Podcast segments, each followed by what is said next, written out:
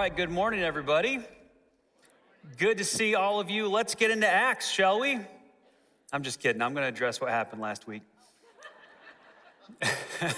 Although I would love to just look beyond it. Uh, I'm still getting better. Last week uh, was, was pretty rough for me. Uh, as many of you know, I've been going through a variety of health issues for my feet. Then I had some chemical burns, I had some nerve damage, I had a bunch of issues with my stomach that happened as a result of a couple rounds of antibiotics. I'm on a third round of antibiotics now. And uh, the saga continues. Wednesday was the worst I've had it yet. Sun- Sunday was pretty bad. I went to the ER that day, spent um, all the way up until halftime in the, in the ER. And then, and then I saw, man, what a game. That was awesome. That was so fun. But uh, then Wednesday got really bad, and then since then, every day's been a little bit better. So I want to take a moment to just thank all of you for your prayers. I know a lot of you have been praying for me, and uh, many of you have let me know that. A lot of people have offered to help in different ways. And excuse me, really at this point, it's just uh, take the medicines that they gave me and finish that course and see uh, see how that all goes. So there's really nothing more else to do at this point other than pray and let let the body that God designed to do its thing, and hopefully I'll be back normal soon. But I'm still going to be um, taking it a little bit easy uh, up here by using the chair, and that'll help a little bit, but I think I'll be able to make it through. I also want to say thank you to Andrew last week for stepping in. Can we just give him a hand real quick? Man. It was about 10 minutes before the first service when I, I, Saturday was fantastic. And I, I went and coached a basketball game and all day felt great. And I thought, man, I'm going to have no problem tomorrow. And then Sunday morning, 8:50 service starts at 9 I started to feel the symptoms hit and I handed him my notes and said be on the front row and be ready and he was and and uh, I knew I just had to get to a certain point in that message where all the personal stuff was, was done, and then he could take on the rest of it, which we'd been talking about for months, thankfully. So he didn't miss a beat and got it all taken care of. I, I so appreciate the team that we have here. And then, you know, other, everybody else jumped in too. You know, John was running back and forth, checking on me, and, and I mean, you almost would have thought he's my nurse at one point, just really looking after me, taking care of me. So I so am so thankful for the team that we have here. It is great.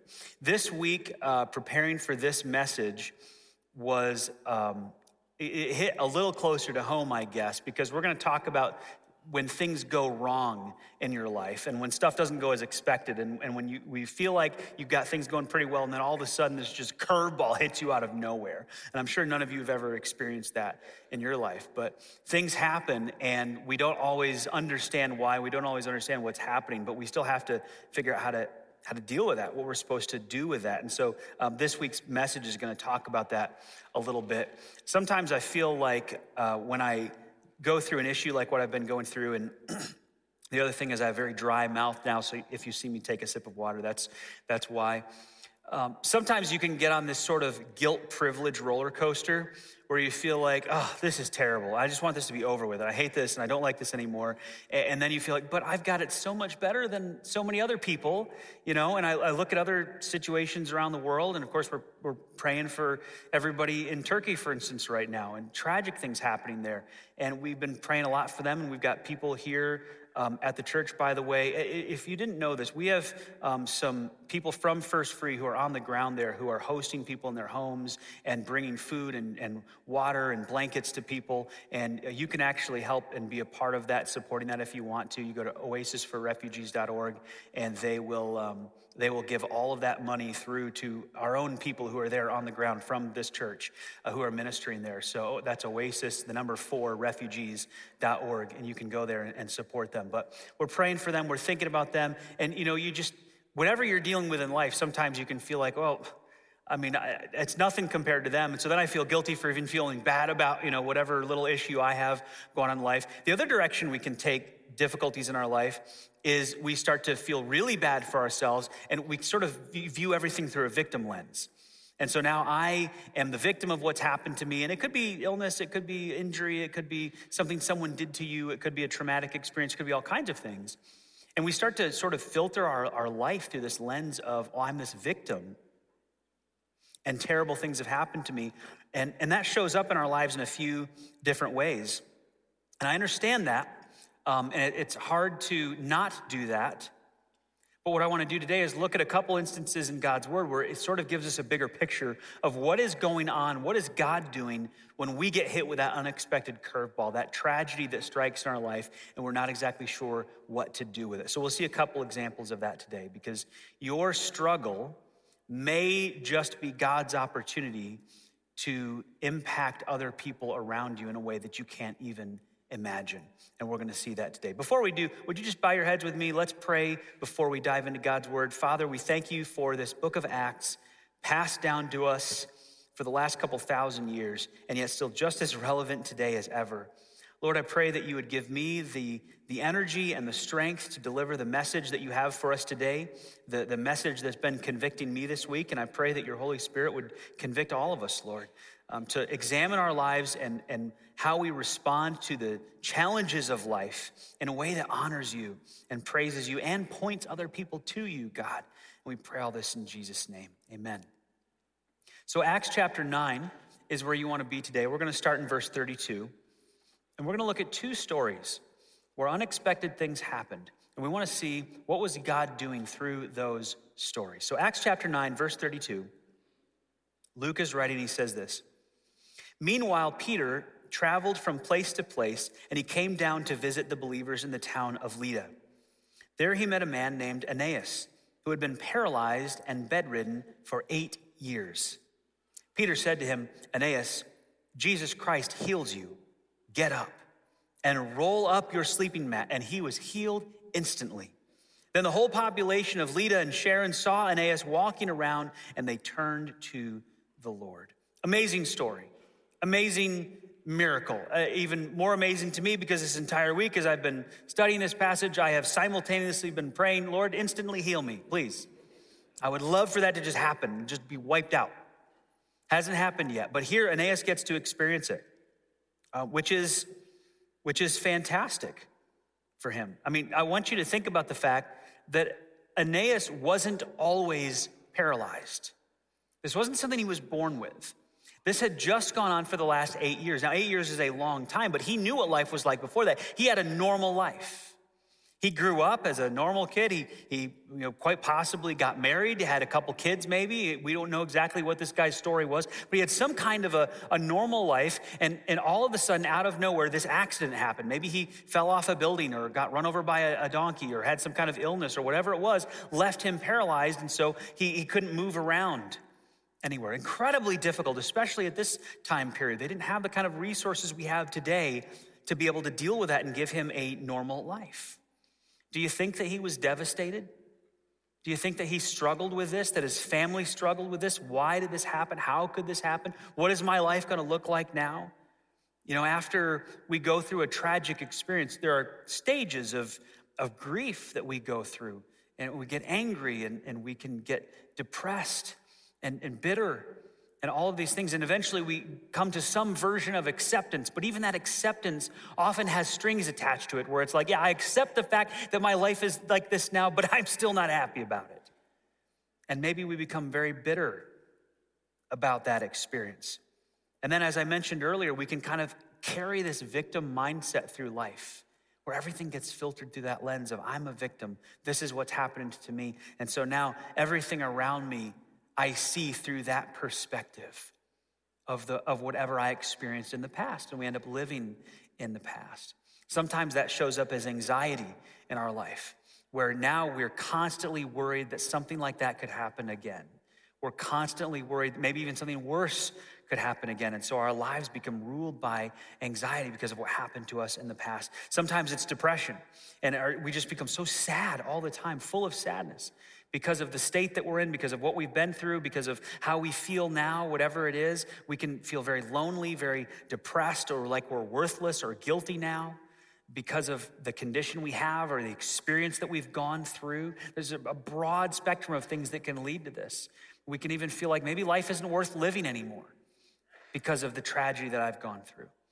It can also lead to us being very easily triggered So, something in our, our past, some, some tragedy, some issue that we've dealt with, whether it's an illness or, or uh, uh, some kind of injury or something that someone has done to us, maybe a bad relationship or something at work or at school, uh, abuse case, whatever it is, those types of things can lead us to a point where we're so easily triggered that anytime someone mentions something even remotely related to it, it just it, it triggers us in our minds almost like a PTSD response or, or is a PTSD kind of response.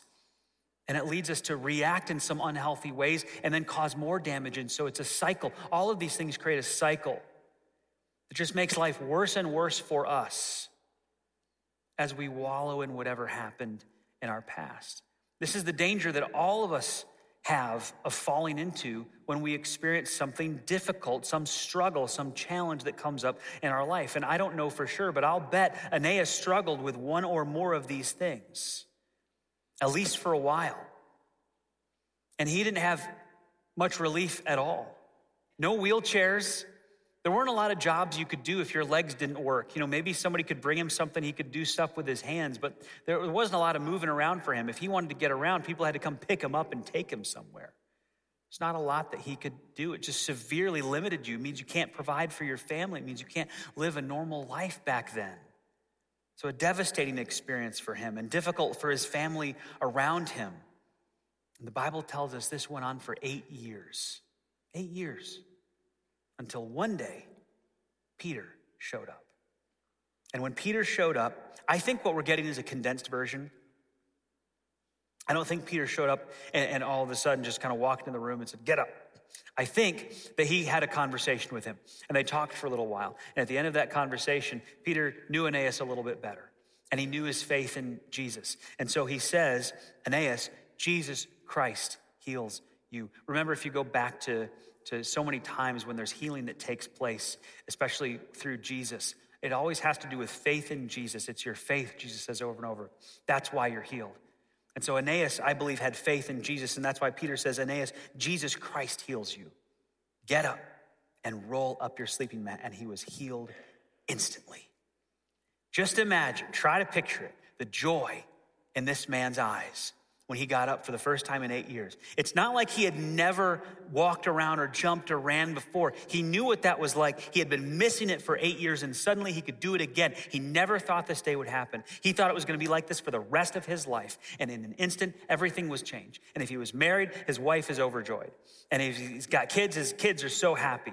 And the community is so happy for him. And it's wonderful what happens to Aeneas. But that's not the best part of the story. Because the best part of the story is what happens next in verse 35. Then the whole population of Lydda and Sharon saw Aeneas walking around, and they what? They turned to the Lord. That's the coolest part of this. And I want you to see in the story of Aeneas a pattern that we're going to see again today. And the pattern is something that you can memorize, something that you need to recognize in your own life because going to give you context and perspective on the difficulties that you face. And that pattern is this normal life, upended, God steps in, benefits others. Normal life, upended, and God steps in and it benefits others. Aeneas had no idea how God was going to use his tragedy to reach hundreds, maybe thousands of people to be a part of his kingdom and his family moving forward. There's no way for those eight years that Aeneas had any clue that there was that kind of purpose in this. It's not like he was born paralyzed, he had this normal life, and then it got ended in, in not ended in a, a life kind of way, but the normal part of it got ended for him. And suddenly everything was different for him. And back then, especially, so difficult. And he spent eight years like that, having no idea that there was a purpose for the pain that he was experiencing. His life got upended. You know what upended means, right? It's when everything gets turned upside down. It's when our three year old walks into a room, sees a tub full of toys, and thinks, what would it look like if we just tipped this over? And then toys are everywhere, all over the floor. And then my wife walks in and says, I literally cleaned that up 30 minutes ago. It's chaos, it's a mess. When your life gets upended, it feels like that. Like, oh my goodness, how did this happen? Why did this happen? And you're caught in the moment and you're full of anxiety and anger and bitterness and frustration and sadness over whatever it is that you're going through. And Aeneas had to feel that. He had no idea what was coming for him. after eight years, God steps in, using Peter as a conduit to bring healing into this man's life. And Peter makes it very clear it's Jesus Christ that's healing you. It's not Peter's power, it's God's power that's changing this. And as wonderful as that, as that is for Aeneas, that is not the best part of it. Because the best part of it is all of the other people who knew Aeneas' story. They knew because they had seen him around, they've seen his family, they've seen him being carried around different places. These communities, they all knew each other. They knew he wasn't faking it. They knew this didn't happen a week ago, that he was paralyzed and he just sort of made this all up to make some money so this faith healer could come through. That's not what's going on here. You don't fake this for eight years. And now they see him up and walking around and they realize there's something to this and they turn to Jesus. And that's the best part because physical healing is great, but it's actually temporary. It's just for this lifetime. But spiritual healing, that's eternal. All of the many lives, the souls, the people whose names we don't know who came to Jesus and believed because of this story, because of this struggle, because of the suffering that Aeneas went through, the pain that Aeneas experienced. Eight years of it. It all had a purpose. That's the first story. Doesn't end there. Because while Peter is there, he gets some visitors that are coming from a nearby city in Joppa, uh, off on the Mediterranean coast. He's partway there now between Jerusalem and then you get to Lydda and then you get to Joppa. And so some visitors from Joppa come and let's pick up the story in Acts 9:36 and see what happens in this next story. There was a believer in Joppa named Tabitha, which in Greek is Dorcas. Now, I remember reading this when I was a kid and thinking, Dorcas. What done? That one didn't stick. Apologies if anyone's named that here, but that one didn't really stick. I was told by someone after the, the uh, first service that Dorcas actually means gazelle, which is a, a beautiful imagery as does Tabitha. And so it's two different words for the same thing for gazelle. So Tabitha, uh, Dorcas, she was always doing kind things for others and helping the poor. Now I feel bad. She's a sweet woman. About this time, she became ill and died. Her body was washed for burial and laid in an upstairs room, but the believers had heard that Peter was nearby at Lydda, so they sent two men to beg him, Please come as soon as possible. So Peter returned with them, and as soon as he arrived, they took him to the upstairs room. The room was filled with widows who were weeping and showing him the coats and other clothes Dorcas had made for them. But Peter asked them all to leave the room. Then he knelt and prayed. Turning to the body, he said, Get up, Tabitha. And she opened her eyes. When she saw Peter, she sat up. He gave her his hand and helped her up. Then he called in the widows and all the believers, and he presented her to them alive. The news spread throughout the whole town, and many believed in the Lord. And Peter stayed a long time in Joppa, living with Simon, a tanner of hides. Let's take a minute to get to know Tabitha a little bit here. She's a sweet and kind woman. She's always helping other people. She kind of makes me think of that, that grandmotherly figure. You know, you probably have someone that you know who just every time you see them, they're such a warm person that you just love giving them a hug and hearing what they have to say. They always have kind words to say and, and or, or they, they send you nice cards. They, they do different things to help in different ways. And, you know, probably we can all think of people in our church here who would mention the same names like, oh, yeah, they're, they're that kind of person. Just sweet, warm, wonderful, welcoming. And this is Tabitha. She's a wonderful person, always helping people. She's not spending her time thinking about whatever's happened in the past for her. She's spending her time thinking, how can I help other people? How can I be a blessing to other people? She helps the poor. She's kind. She makes clothes for people, coats and different sorts of garments for them. But then she becomes sick and she dies.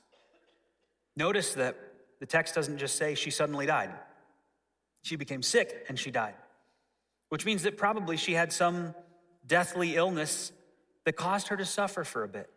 There was pain involved in that. It, it's something that she had to endure while the believers are there loving on her and caring for her and hoping that she'll recover and praying for her.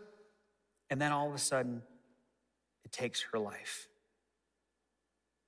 The believers, after she dies, prepare her body for burial. And then they find out that Peter is nearby in Lydda. This is very interesting, the sequence of events here. And so they send for him to come immediately. Why did they do that? Because they had incredible faith. They had amazing faith. Even though she had already passed, it's not like, oh, she's sick, she's near death, let's get Peter here quickly. It's like, no, she's died, they've washed the body, they've got her ready for burial, she's in the upper, the body's in the upper room there, but let's go ahead and get Peter here as quickly as possible before we do the burial. Because they believe that through God, anything is possible. Something could happen here. And Peter shows up. They lead him to that upper room where the body was placed. He walks in there and just picture it all these ladies who are in there with all the garments that Tabitha had made for them, walking up to Peter one by one. And can you, do, do you see that? Look how beautiful this is. Look at the, the craftsmanship in this. She made this for me. This is what keeps me warm in the winters. And look at this. She made this for me, and she made this for me. And why? She was such a wonderful woman. Why did she have to die? And they're crying, and Peter asks them all out of the room, and he kneels down beside the body. And as he's praying, I don't know what exactly he prayed, but I'm assuming that at some point he got some kind of confirmation that his prayer was going to be answered because he turned to the body and he said, Tabitha, get up. And she did. And it's amazing. She opened her eyes, she sat up. Peter gives gives her his hand, helps her up. He walks her outside, presents her to everyone else alive, and everyone is absolutely thrilled. Maybe not Tabitha, I don't know. If you think about it, the absent from the body is present with the Lord. Tabitha experienced whatever length of time she was passed away, and then at some point, maybe she was told, oh, You're going back. Do I have to? Really? But everyone around her is thrilled. They're so excited to see her again. They're overjoyed. She's alive. Who knows, you know, what, what, exactly miracle just happened? This is amazing. We're so ecstatic about it, but that's not even the best part. Because the best part is in verse 42, which says the news spread throughout the whole town and many believed in the Lord.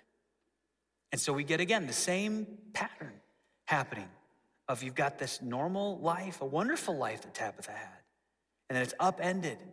And then God steps in and it benefits others. Tabitha has this great life. She was loved by all these people. And then she suffers and dies. Her life is upended, and the people around her, their life is upended. And then God steps in through Peter, and then it ends up benefiting all these other people because her struggle was God's opportunity to do something big in the world. It's hard to see that in the moment, but that's what was going on. It reminds me of what Jesus' brother James told us. In the book of James, he says, Dear brothers and sisters, when troubles of any kind come your way, consider it an opportunity to be miserable. Is that not what he said? Hold on. Consider an opportunity for great joy. When troubles come your way, it's an opportunity for joy. When troubles come my way, my first instinct is not to think, I'm going to be happy about this.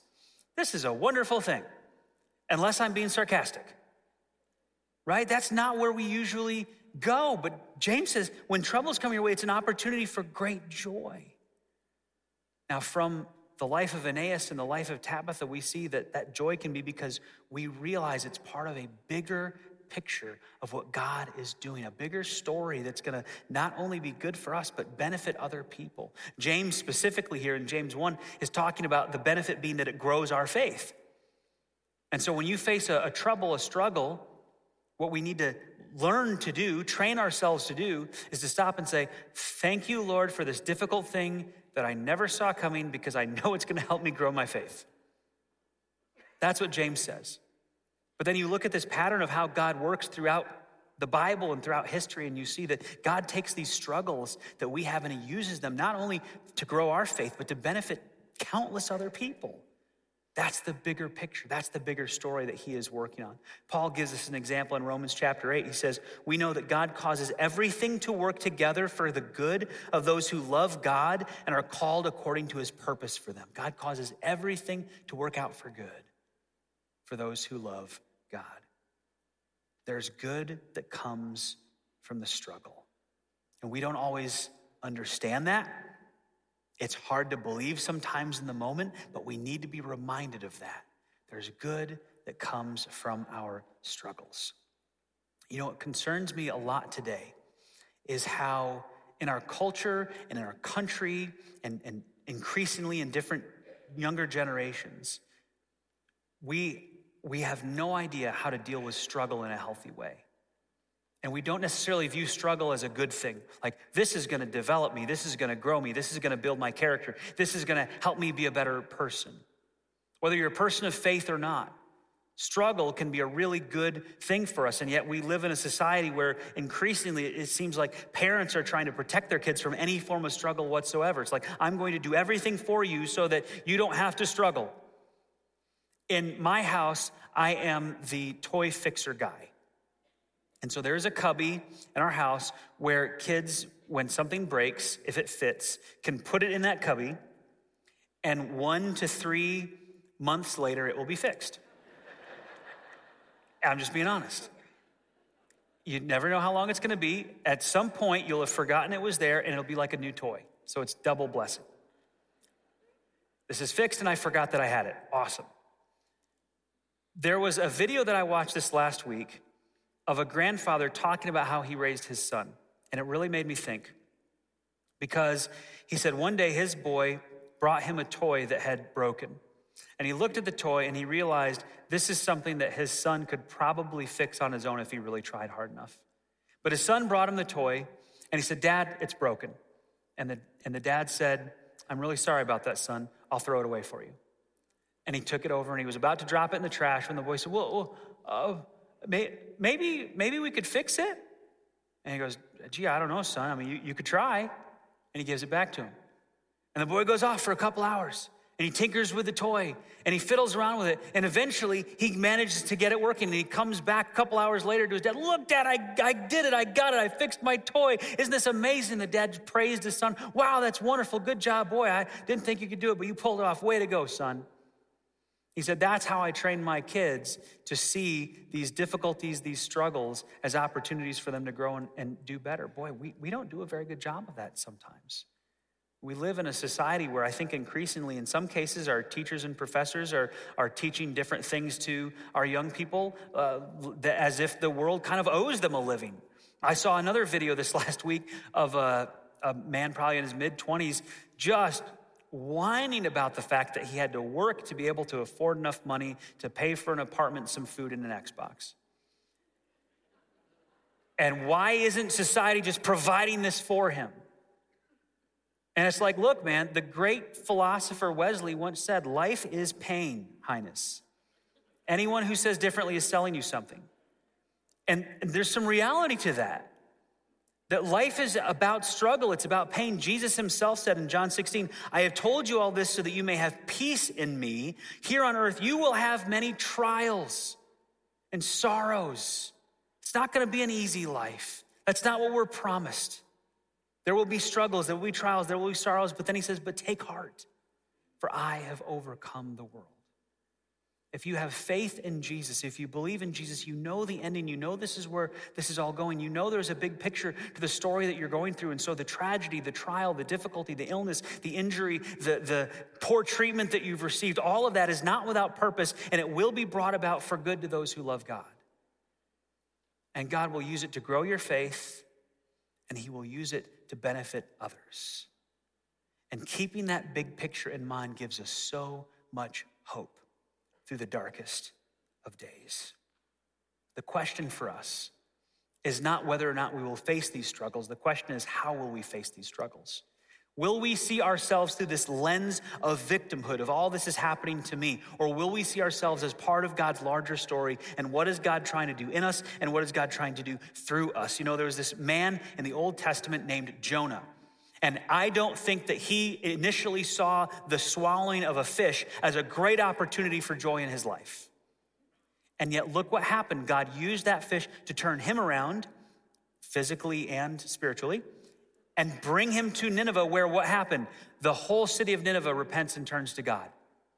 God used struggle and tragedy in Jonah's life to bring about incredible things for other people. You know, from Jonah's perspective, Mary getting pregnant was the worst thing that had ever happened to him. His whole life was upended. Their marriage was upended. And Joseph could not have imagined the good that would come from that unexpected struggle in his life and the turmoil that he faced as he wrestled with what to do about it and whether to, whether to divorce her publicly and make a show of this so that his reputation would be saved or whether to do it quietly where there'd be some risk to him. And as he wrestled through that, he had no idea this struggle is going to bring good to so many people. And yet we know how that turned out. So here's my question for you. What's in your story? Do you see yourself in that narrative journey? The normal life that's upended, and God steps in and it benefits others. And maybe you're in that upended part right now. Maybe you feel like life is in chaos and things are falling apart, and you're just wondering how you're going to hang on. And you're struggling with the bitterness and the depression and the anxiety that comes from that. And you need to take a step back and ask yourself, what might God be doing through this story? And if I just hang on and see it through, how is this going to end up benefiting others? How am I going to see God step in? Maybe you've seen God step in in some big ways in your life recently. Maybe you've got some stories that you can tell, like Aeneas, like Tabitha, that you can share with people and say, Look what God did in my life. How cool is this? And that benefits others. If you're just cruising through life in that first stage and you feel like life is normal right now, but you're not really benefiting others, watch out. Because it really does seem like God's pattern is to allow you to face or to send struggles into your life so that you can learn from that and end up benefiting other people. We're not sent here to just live for ourselves. We are here so that we can be God's stewards of grace in this world, the Bible says.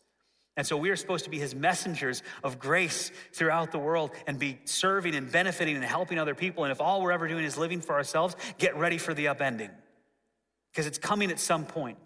God wants to send you a message to say, I have given you a purpose on this earth. And even in your pain and even in your, in your difficulties, there is purpose behind this. What is he going to do with it? What is he going to do through you? And you may have to endure it for a long time. You may have to endure it for eight years. You may have to endure it for longer.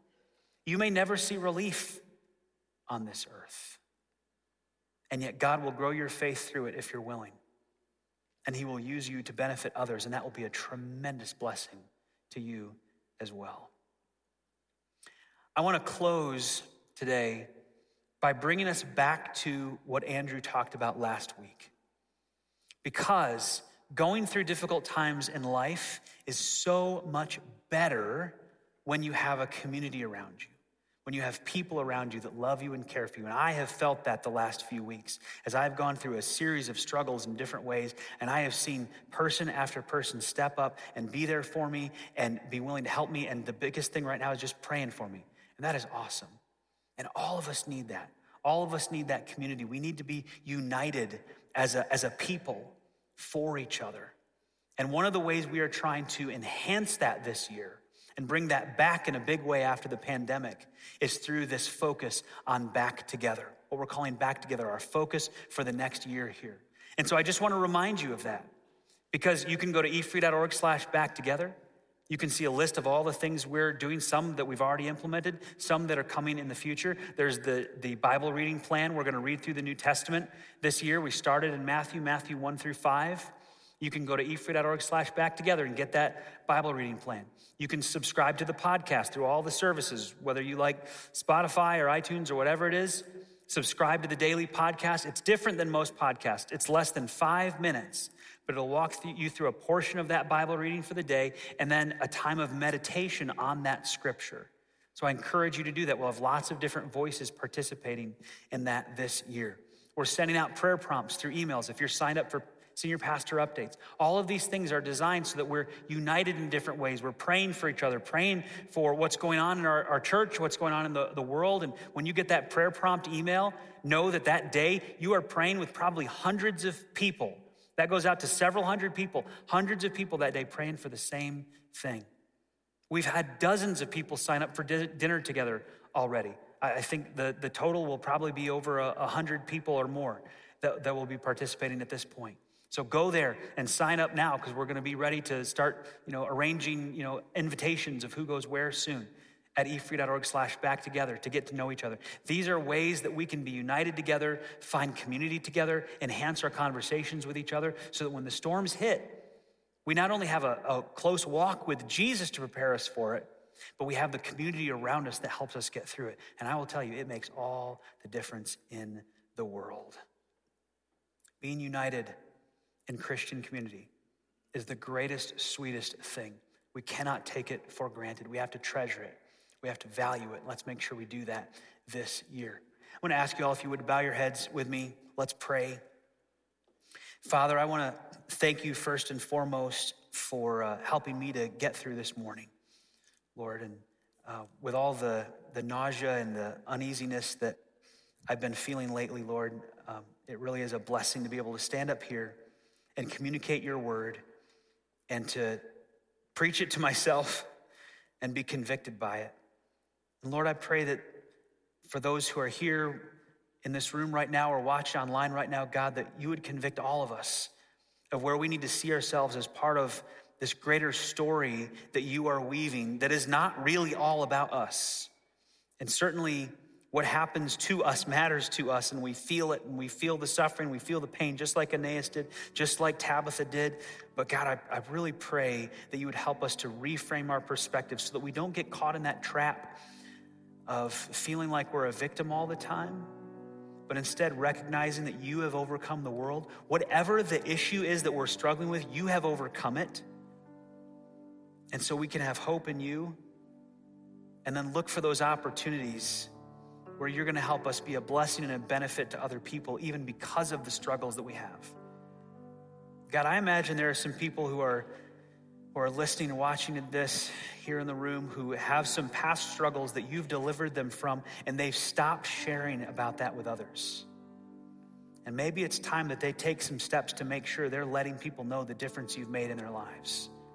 So that we can be like Aeneas, we can be like Tabitha, we can go out there and we can share look what look what jesus did for me what an amazing thing to have this hope that we have in you lord. I pray that you'd help us to, to share it with others. Help us not to get distracted by all the other things that, that take up our attention god.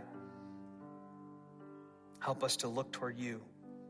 We praise you for everything you've done in our life jesus. We praise you now with our with our singing together. In your name we pray